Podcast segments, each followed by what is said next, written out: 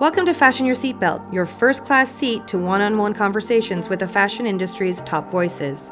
I'm Jessica Michaud, and I created this podcast to share the joy I have in getting to know all the amazing people who bring this creative, inventive, and extraordinary business to life. You'll get to hear the cadence of their voices, the sound of their laughter, and feel firsthand how passionate they are about what they do. Also, I just want to remind you to leave a review. Stars are really trending right now and it helps other very stylish listeners like yourself find the show. Now, buckle up and let's get started.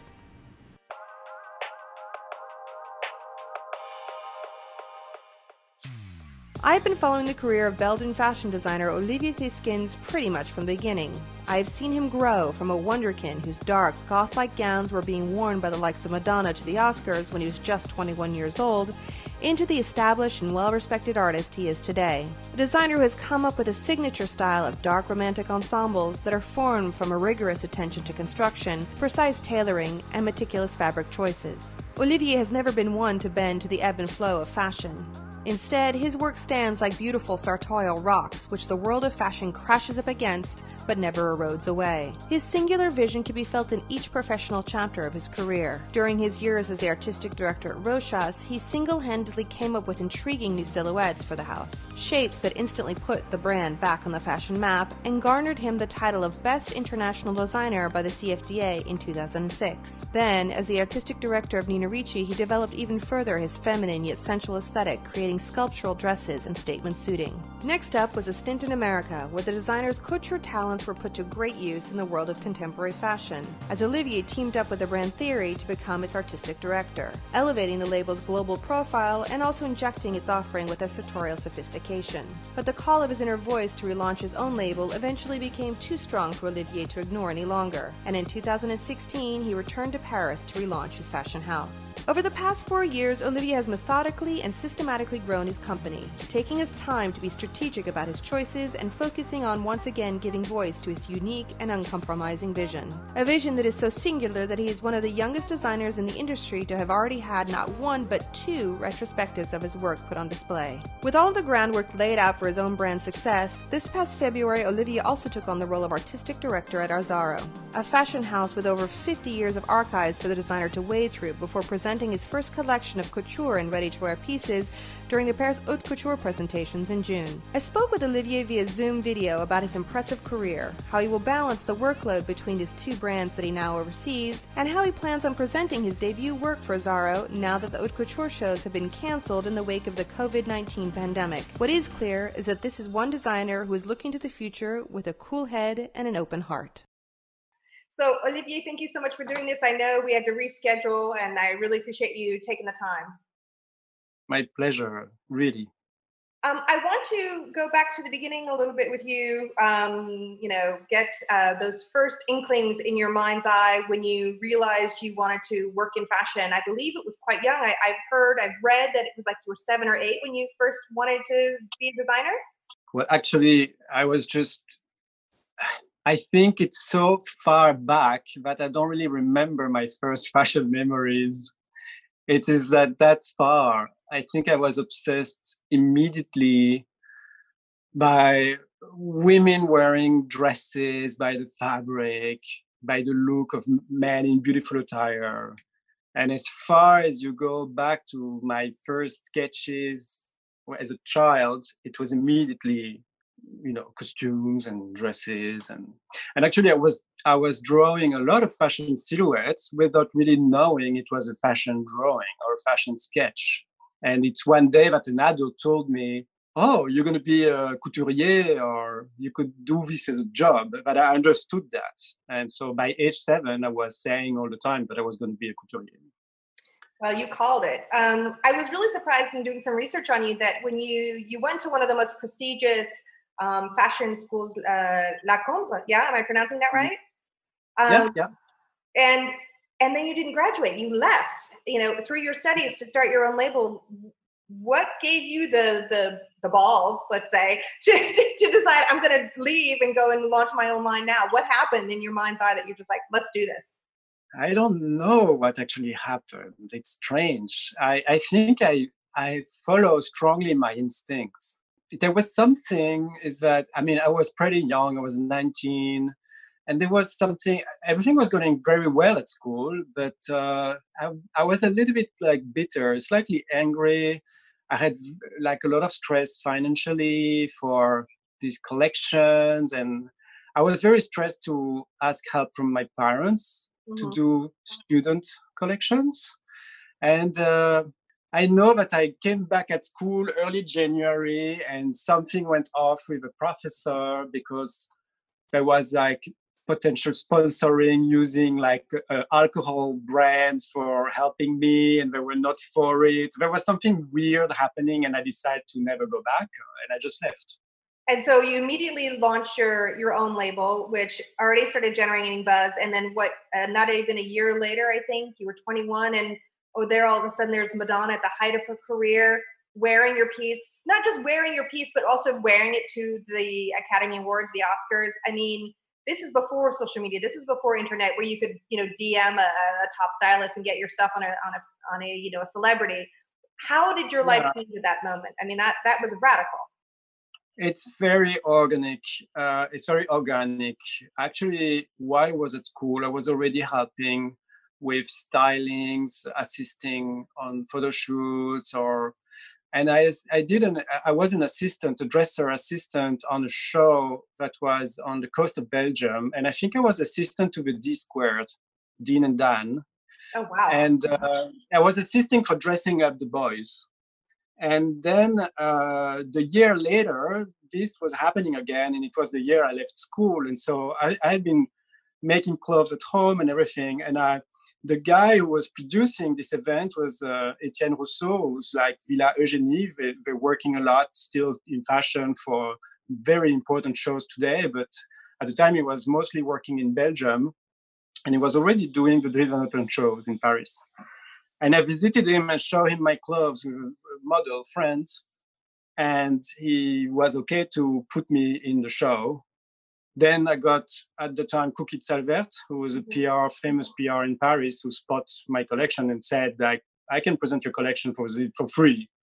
Just bring the clothes to Paris, and I put them in my showroom. It just started so organically. Mm-hmm, mm-hmm. And but what was it like that moment when when you discovered Madonna was wearing your piece? Did you know she was going to be wearing it to the Oscars? I didn't know, but actually, she wore some of the things I did before that. Mm-hmm. And uh, actually, it's on my birthday on January 4th that I received a fax from Inez van Lamsweerde and Vinoodh Matadin. And they were requesting clothes for a shoot styled by Arianne Phillips on Madonna. And I received this fax. I still have the fax. Wow. It's on my birthday. And I sent them the clothes and so she she started wearing some of them, using them in photo shoots and uh, photo shoots, and wearing them for the launch of her then uh, new album. And um, no, that was very very helpful for me. But many of the of everything was helpful. I think still today for a person who's starting, everything is helpful. But at the time, I also had Isabella Blow, mm-hmm. who picked some clothes and put them in on on the cover of uh, of uh, the Sunday Times, the, the, the Sunday edition where you have like a fashion ad. I got uh, Karina Givargisoff who did an article in the Face magazine and was still like I wasn't yet a designer sort of.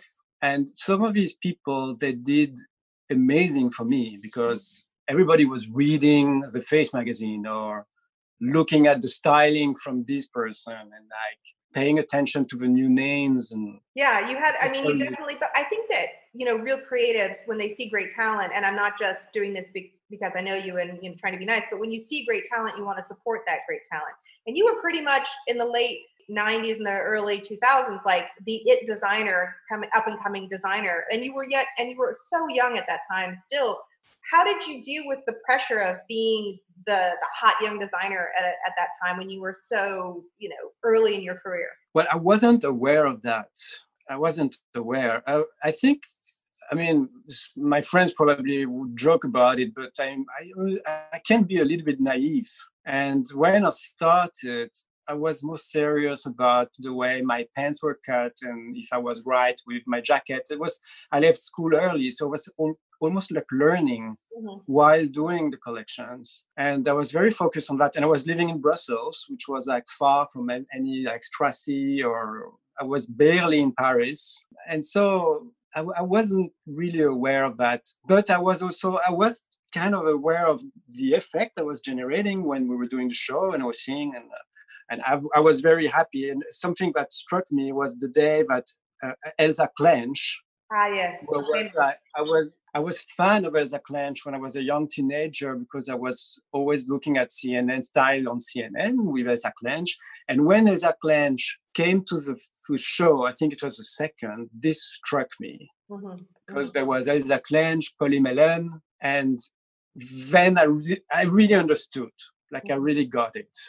I was like out of school at the moment this kind of person start appearing, and I was understanding. That's crazy. Mm. And then quite quickly, because you, like we said, we launched in uh, 97. And then by 2002, Rochas came knocking at your door what made you decide to take that on? And then at that point you kind of decided to put all your energy into that and close your namesake brand and to focus on that. And it was also so different. I, i'll never forget that first show you did. I mean it was just the, the shape the the hump on the back let's say. It was more it's more elegant than that but i don't know how to explain it otherwise. And and you close your own and you open a Rochas and your own brand was very dark colors very goth people had described it at the time. And this was just so different. It was so feminine in its own way, very, you know, very romantic and very different shapes and proportions. How did you make that switch? I actually closed my business back then after spring summer 2002, which I produced and shipped to stores. Uh, but spring 2000, uh, spring summer 2002 was just after the Twin Towers. Yeah. And there was like such a situation and i wanted to work in paris and i wanted to work in a situation where I was fantasizing about being a designer with a team, not being just on my own with like two person helping me. And like I was more like imagining like, oh, that must be amazing to work in a house and couture and Paris. And so I decided to to stop my business after like we must be like the middle of 2002 and by chance i got a proposition. For some for a small moment i was kind of like really jobless. Mm-hmm. i was like wondering what am i going to do? It was very stressful and i also wanted to keep working with some of the people i like to work with. And then i mean i had a boyfriend in berlin and once i was spending some time there and i got a phone call from rochas and i actually didn't really know what it was as a brand. It wasn't a brand that was out there fashion was, it had stopped since the 50s it's fashion. And then i found out my mother had been uh, wearing a perfume from rochas. And i had a friend in paris who had a small book of, on the brand because obviously no internet you could not make any research. And by watching this small book there was a lot about lace. I just have a book of Rochas, like that's the lace of rochas. Oh yeah. And i even have like the old book like that was the book that he had shown me so it's like an 80s book. It's uh, everything is black and white. You yeah. see. So that's maybe from it. Like there was 10 pictures that I like it in the whole book, and that was enough. I was like, there are like little birds here, like black lace, chantilly, my favorite. So that's probably what I should do. And so tell me a little bit about how the what it was like for you because you had you know the, your time at Rochas, you were creating new silhouettes. Everyone was talking about you. You did that in from till 2006 and then you and then they just kind of at the same point that you're getting the awards for like the CFDA International you know Designer Award Rochas decides to close its fashion department at that same time. Was that like a like a slap to the face? What how did you react to that? I mean, was it were you already like seeing the writing on the wall? What was that experience like? Well, the story is longer. Um, it's funny because it's a whole like that makes me think of someone. Make, makes me think of Sally Singer because when I was closing the Theyskens house, the small Theyskens house, I did a draw a collection in case I would continue. Mm-hmm. And Sally was working on an article and she came to, to Brussels to visit me. And so she was aware of the collection I was doing for myself. And I was working a lot about the 50s in a bizarre way, for Theyskens Mhm. in a very rock and roll way, more like rockabilly sort of way, and like destroyed new look sort of way. And I shut the, the my, my thing. I go to Paris and I start being involved on Rochas, and then sort of like Sally came back on on following up with what I was doing, and uh, I was completely stuck in the 50s, like i- imagining reshaping and uh, reapproaching all of that in a, in a in a more couturier gesture. It's very funny. So I had signed maybe six months, and I had already done maybe my first show. Mhm. And then I was having like a tea with Sally, and she announced me, "Have you seen that Procter and Gamble just bought the group uh, uh, that owns Rochas? Because Mhm. Rochas was part of a group, a European group, a smaller group of perfumes. They had Gucci, uh, several nice perfumes, and they got bought by Procter and Gamble. And I was like, "Whoa, that's great! It's going to be better, bigger." Yeah, more funds. Yeah. yeah nice and in the end i mean it was a long process because almost even more than a year before we were discussing about the problematics that procter and gamble was facing because they had no interest in fashion they had no one was really taking care of any fashion brand there because they had any they Mhm. were very very big very specialty of perfumes or chemicals or these things and they had no one to any make even like a management decision on what we were doing so they couldn't continue it Mhm. So for a while i was hoping we would find a solution eventually sell the brand or do something i, I tried to do I, I see no it's like so far back like we're talking Yeah. about something 50 years ago i have no problem to talk about it anymore but at the time i was I was it was a big silence. I was really careful to not talk about it because it was too tricky. I, I was really hoping that someone would take the brand or but I eventually we could continue. And then also the other part of was like maybe it's better I don't continue. Mhm. We were still at that time used to see designers staying like 20 years in Exactly. house. So I was already like the fourth year and uh, one person who was working as a general director at Rochas at some point but left uh, called me back uh, and I was still at Rochas and he was now at Ricci Mhm. and he was like well we would like to hire you and uh, so I was like okay if Rochas stops I come so I came All right. So it we did, a, we did a resort for Rochas in July. Then we had like August month and September was at Ricci. And there were 14 employees from Rochas who were drift from Rochas to Ricci. So it was incredible for me. I could keep my team and they could come accompany me there. another perfume focused label you know what is that like for you to go go so dramatically from one to another label again a house where there isn't a really clear definition history for what rochas represents the same thing that you had with nina ricci and, and how do you switch gears so quickly like that and, and come up with a new idea or a new aesthetic or were, were you just like i'm me and i'm gonna and now we're just gonna call it you know this I think it's natural for me. Like I, I, I can do it. Um, I, I sometimes I compare this to the people can be actors. They can go from one way of playing to another way, and they're still themselves, but somehow they can play different characters. And I, I, I am, I want to be very honest with my design and especially when i work for another brand i want to create designs that are relevant for that brand Mhm. so when you start with this mindset you can approach any potential brand and imagine authentically what would be right for them what would be exciting for them Mhm. and i al- al- also in the same way i quickly know if something would inspire me or not it depends of the richness of the heritage or or if there is something that I think is like a strong element that I can creatively really develop on. Mhm. And people marketing wise, they speak about the DNA. It's a bit a horrible way, but essentially it's kind of true. Mhm. Brands they have a DNA, they have like a an, a world that sort of like works with them. And you can enter that world and and being yourself, you can really develop things for them that are different. what so okay so then you're three years there and then then they then that again implodes to a certain extent and they decide not to continue it's like a coup contre coup as they say in french you know um, a bit of a whiplash there and then i know we talked about this before um, and just in polite conversation but then you took off and traveled, right? And that must that was I think a real you know eye opening like for over a year. What was that like for you? Well, for me, like I was honestly I, I I never really understood how it actually. I mean, when I was at Ricci, it was a bit de- de- delicate because we changed general management uh, the last year I was there, and somehow I sometimes think like it happens a lot in brands. Like when the boss change, they decide to change what they think is relevant for change, and so they change the designer myself. But I also wanted to explore the pot- the, the possibility to relaunch my brand. Mm-hmm.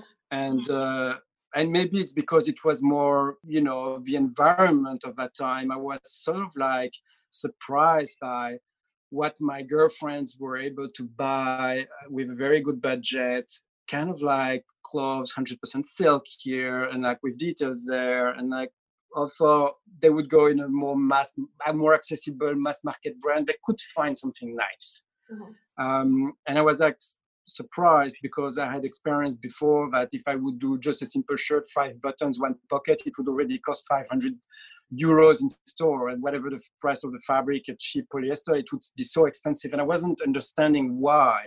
So I wanted to understand that better, and I was interested to do something more accessible. And a, a person in uh, the in the, the United States told me that I should maybe discuss with Andrew Rosen, who was the boss of theory, just to speak about it, speak about what I wanted to do, that maybe he, w- he would have some advice for me.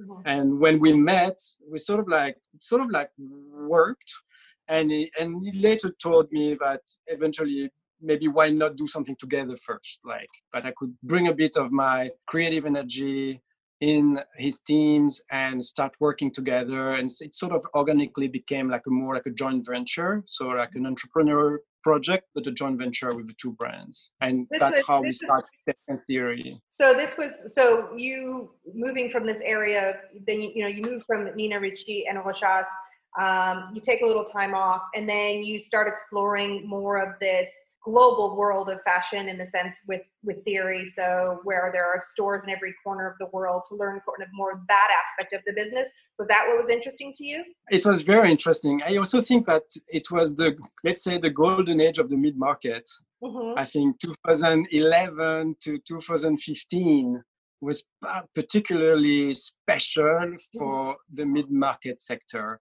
I don't think that today is the same but I think at the time it was like the beginning for me where brands that were more accessible was kind of like were tempting to be more stylish or more fashionable.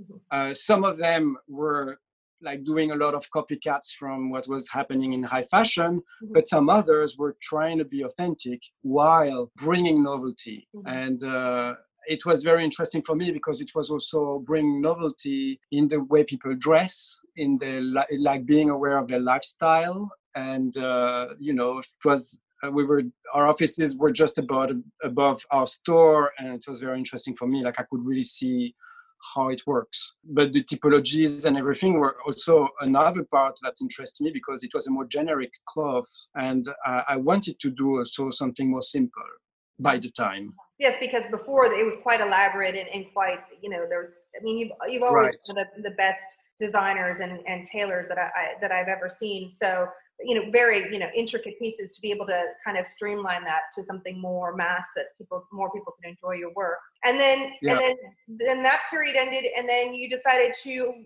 come back and start your own brand again relaunch your signature label. What was that just like a no-brainer? Like okay i've done theory i've done mass i've done you know these these couture houses you know fashion central in paris. I want to go back to my roots. What was the process there or did you just say i want to take a step back and break what made you decide to relaunch your brand? Well, it was something that I always had wanted to do. And I was always thinking that if I would be like for a long lapse of time on one spot, I would end doing this at the same time than the other one. And I never had like exclusive contracts. I was always free to do it.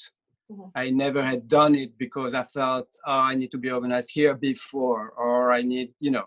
Mm-hmm. And so I was also thinking like I should really focus on launching my own uh, uh, my own brand, and maybe it's better I do it before I turn 40. Like I, I, was thinking like I should like target a goal and have it done before I turn 40. Mm-hmm. So it was allowing me to have like one sabbatical year to think about it. And then, uh, like uh, in January 16, I start working on it. Mm-hmm. I went back to Italy where I had been working for my own brand in the 90s and early 2000s. I went back to Italy. I visit again all the factories. Some of them I was working with them before. And like sort of like starting to talk about this project and seeing how I can organize it, how I would structure it, which was not an easy an easy task. And uh, and so I took a bit of a time for doing it. And I did the first show for Theyskens in September 16. I remember. Months after. Like that was at the time of a pregnancy to, to come with it. what um what was it like for you then? Did it feel like you know you know riding the bike again? Was there was it just like going back uh, to to your to your roots? Was did it feel very different to start the company again? Was it did it feel very organic? Kind of uh, not really. Back to my roots not totally. I think you change. And i don't like to to be too much like passeist or something. The bizarre thing is that very quickly after i launched i got approached by a, a museum a fashion museum to do a retrospective.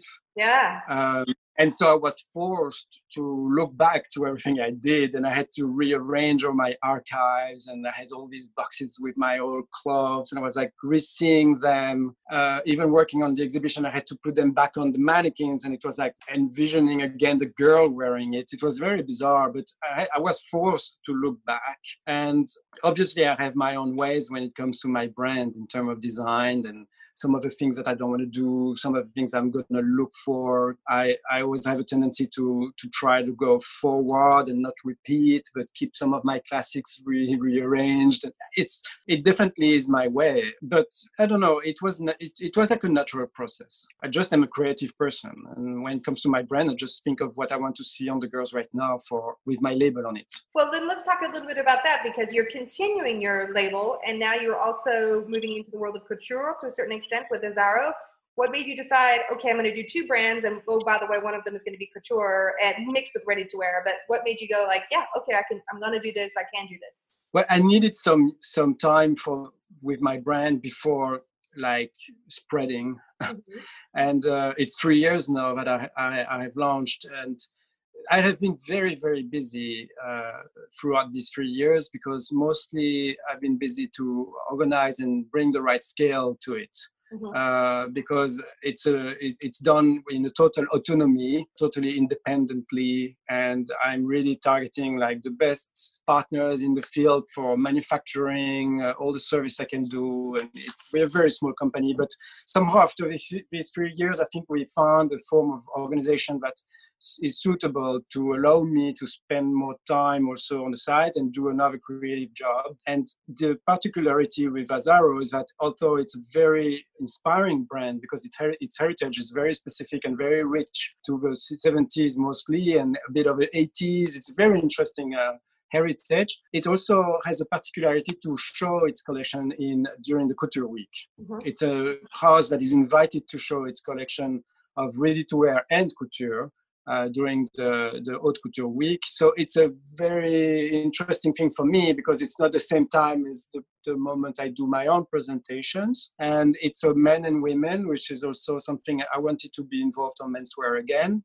Mm-hmm. Um, and uh, it's another facet that I haven't been able to explore because the world of Azzaro has something more sensual, sultry. It's it's another era, but I have never really been able to sort of like get in But in the same time, I'm born in the 70s. It's something that is like I can find roots of that. I can I can link it to the way I saw the women dressed uh, on TV or people I was seeing around me in my family.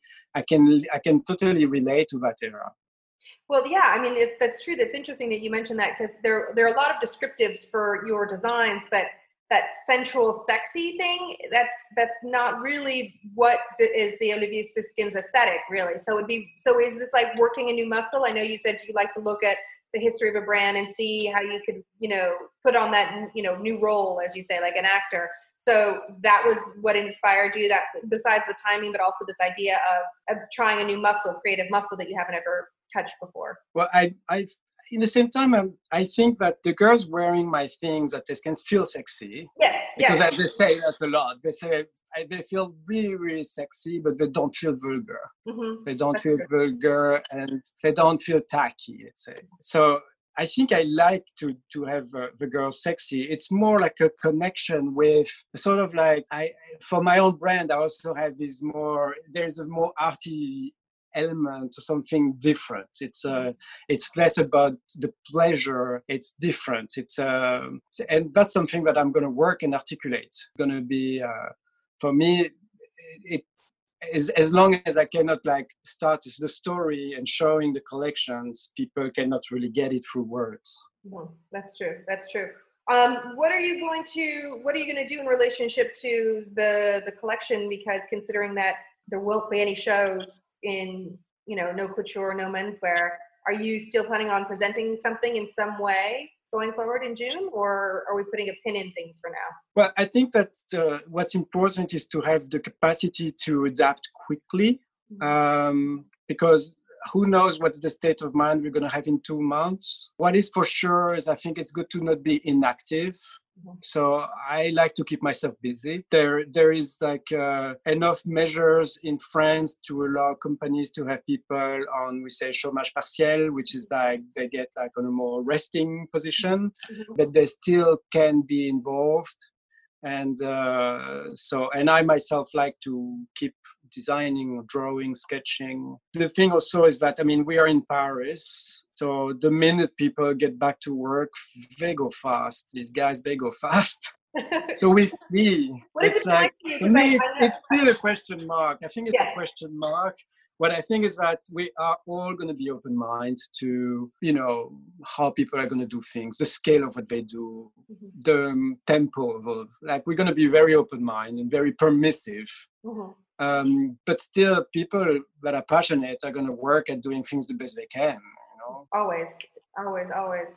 What has it been like for you? I know your pieces when you're earlier, you know, your stuff is very couture in nature, anyways, as it is. But has working for a couture house or doing couture pieces, does it feel anything different at all? Are you learning anything with with uh, with what you're doing with Azzaro, or, or are you bringing more to the table? Would you say? what I think I'm learning is that I can unfold something else from me. That's definitely that's always a good learning. That's why that's that's probably the actor thing that is like excites people who are working in this in as actors is like doing a new role they get like discovering things about themselves probably but for me um, what was the question again No, I mean, because I was the question was you talk about couture. You know, your pieces are. Oh yeah, yeah, yeah, couture. yeah, yeah. No, the, I think it's uh, it's going to be interesting to work uh, closely with the atelier. Uh, there is an atelier uh, in the house which is very exciting. Obviously, the people there have more experience, life experience, so they are vulnerable. Mhm. Uh, so we take care of them a lot. So I don't know when I'm going to actually be able to sit next to them and work with them. When it comes to working with the the embroiderers and all these, you know, like people connected with couture, I've I I have the experience. I've been working on special pieces and I've been able to enjoy working with them. Mhm. Um, I kind of know a little bit of people how they work in that field. I never thought that I could, because I'm into ready to wear, I would not be able to touch couture. I always think that it's it's just it's it's very simple to touch couture. You just do a couture piece, uh, whatever it's like. When you want, you do it. So I've never felt like I'm gonna have to wait until I'm like getting like a haute couture job to learn about it. Like I've always been focused on that Mhm. but it's exciting to know that actually we have a reason to do couture pieces. But the thing to know also is that I think is interesting, and especially with me involved, is that the collection we show is ready to wear with a bit of couture, Mhm. which is something that I always naturally did for myself too. I always did like from simple pieces to extravagant pieces. I've always felt there is not really a borderline. There is like a, it's more like a, something fluid. Mhm. I agree. I agree that that I mean it actually seems very much in organic in keeping with with the style that you've pulled through your entire career. This mixing of, Mm. of very unique pieces and pieces that are much much more wearable. I, I think that your career is Yeah. for that. Yeah, yeah, yeah, yeah. Yeah. All right, Olivier, I, it's time for the five generic fashion questions. What is Okay. your favorite piece of clothing that you own? But I own Yeah, yours. No, I like some of the Helmut Lang pieces I bought when I was like still at school. Ah. Because that was the thing. Like these guys, like Ann Demeulemeester, Helmut Lang, Dirk Bikkembergs, they were doing clothes that were expensive but affordable for students. Mhm. It wasn't. It wasn't a pure luxury. It was like something you could get some of these if you were like brave enough to work on the side of school. Which piece for for women or men? You know, uh, not everybody can afford something. You know, from a designer brand or something like that. But if there was one garment that you think that a woman or a man should really invest in, what would you say that is? cashmere, anything cashmere. I could, I sincerely, I don't, I mean, invest now. Cashmere can be like so cheap, but actually, it's still invest, an investment. It's still a quality, qualitative fiber. It's just that for me, it's the nicest to have on yourself. And a nice cashmere, always the best. Like nothing worse than a sort of like even like a luxurious sweater in like wool and polyester. Like you sweat in it, it's a horrible thing. I absolutely agree. Cashmere, 100% all the way, nothing else. Who is your favorite designer, living or dead? Um, it's a hybrid between Vionnet, Balenciaga, all of these, all of these fun founders. Mhm. Get Worth, Oh yeah, absolutely. Worth. I don't know, Saint Laurent, Chanel. I cannot like. I all love them so much because that there is some clarity between them. Uh, obviously, in the 50s, some of them start being like you know, the Jacques Fath. There were many very talented, but they were like collapsing together at making a similar style. But uh, the founders for me are the key ones, you know, that I love. Okay. What about all right? My next, my second to last question is: What trend will you never follow? I think it's uh, the difficulty with me is that even when I try to follow a trend, I don't, I get, I get out of it. I, so it's very, very tricky. But um, it, it's bizarre because for it's three years now that I'm like focused on natural fibers. I'm not doing synthetic stuff. Like, and three years ago, it was like it looked like a decision that was counter business. And I think that today it's definitely better to focus on the beautiful fibers and stop with this dirty, polluting thing. You know what I mean? Absolutely. It's absolutely. strange. And so these trends of nylon thing, and I mean, the sport is great. Sport clothes are amazing. It's modernity. There is a lot of research and all of that. But luxury that starts selling in a high cost, like a deep, dirty nylon, I just think it's a ridiculous thing. I'm sorry. I'm sorry. But that's how it is. Although I like that real, I mean, obviously there must be uh, amazing nylon things at Comme des Garçons, uh, but it's just that as a trend, Mhm. that's why I, I start being, like I start being very nervous when everybody start making fake fur because fake fur is a highly polluting item. It's terribly, pollu- terribly polluting. And uh, I, I couldn't hear that thing about the fake fur. Like, sorry. I agree with you. I agree with you, and I think that the world of fashion, at least I hope, will move more in the direction of you know sustainability and, and you know quality fibers, things that last longer than one season. I, I hope that that's the way we move forward. One last question: What do you love most about fashion? I mean the beauty, the the, the research, the, the research for beauty, and like it's uh, for for people who don't know a thing about fashion, they, they don't understand. They just think it's like nuts and crazy. But it's the same for people who don't really take care of nice of nice food, of eating nicely. Like it's the experience. Fashion is something to experience of course and but at the same time it's also to be able it's also good to to to be able to live without it. Like i'm very happy without it too. But what i like is to project an idea of uh, research about beauty research of aesthetic.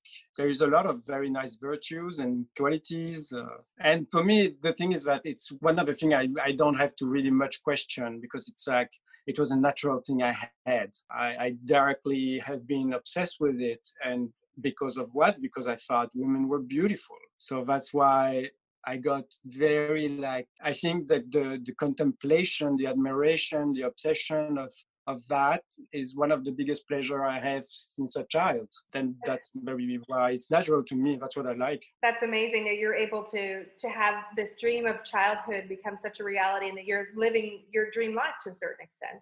That's wonderful. Yeah, but you can it's it's so natural that you don't think about it anymore. Like mm-hmm. I, I the pleasure is a, is is disguised it's mm-hmm. very buried deep within because uh, people who see me every day they cannot really read how happy i am about doing that. I'm just focused and i'm serious about doing it. But I, if i really stop and i know that it's because it's about it's an expression of beauty that i'm like seriously trying to figure. And um, and it's not like i'm not on on my in my behavior. I'm not like oh, i'm happy. Like it's like no i'm like serious. Happy on the inside of Olivier happy on the inside Okay. Thank you so, so much. This was such a pleasure. Thank you, thank you, thank you. My pleasure, Jessica. Big kiss. Bye. Take care. Bye-bye. Bye. Don't want to miss an episode of Fashion Your Seatbelt? No problem. Just go to iTunes or wherever you download your podcasts and click on the subscribe button. Then every new episode will drop into your feed automatically. No fuss, no muss. Believe me, I know. I'm Jessica Michault.